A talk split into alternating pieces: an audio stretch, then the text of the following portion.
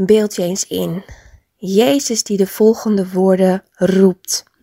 Woorden uit Johannes 7, vers 37 en 38.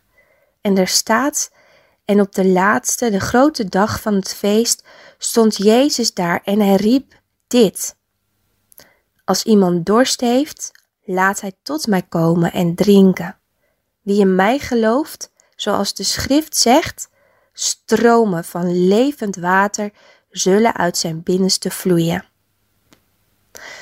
Broers, zussen, op het moment dat Jezus deze belofte doet, wordt het Loofhuttenfeest gevierd in Jeruzalem.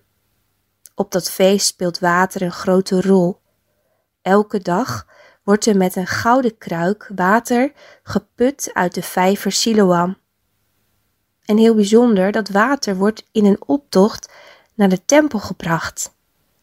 En daar wordt het over het brandofferaltaar uitgegoten, als teken van vruchtbaarheid en levensvernieuwing.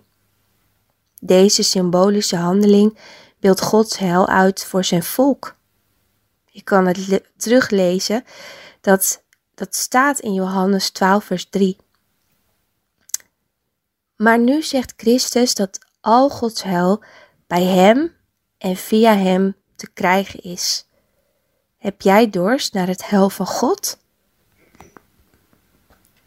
Wat voor water geeft Jezus? Het water dat hij geeft is Gods Heilige Geest. Dat zijn woorden die je leest in Johannes 7, vers 39. Gods Zoon is de gever van Gods Geest. En wie in Christus gelooft, ontvangt zijn geest. En niet met mate. Jezus spreekt in Johannes 7 niet over een beekje of een stroompje. Nee, hij spreekt over stromen, rivieren, een overvloed van water, een overvloed van Gods geest. Wat is dit een rijke belofte voor iedereen die vertrouwt op Jezus verlossende werk. Het mooie ook, broers en zussen, van deze belofte is dat de geest van Christus niet alleen in jou werkt, maar ook door jou heen. Jij mag Gods leven brengen. Jij mag vrijheid brengen voor mensen die gevangen zitten in deze wereld. Vrijheid.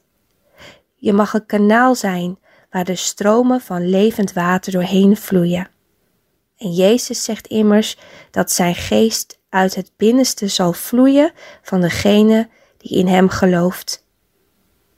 En zo, Gods geest komt van boven, maar gaat dan naar binnen en vloeit tenslotte naar buiten. De geest die in jou woont, werkt in jou en door jou heen.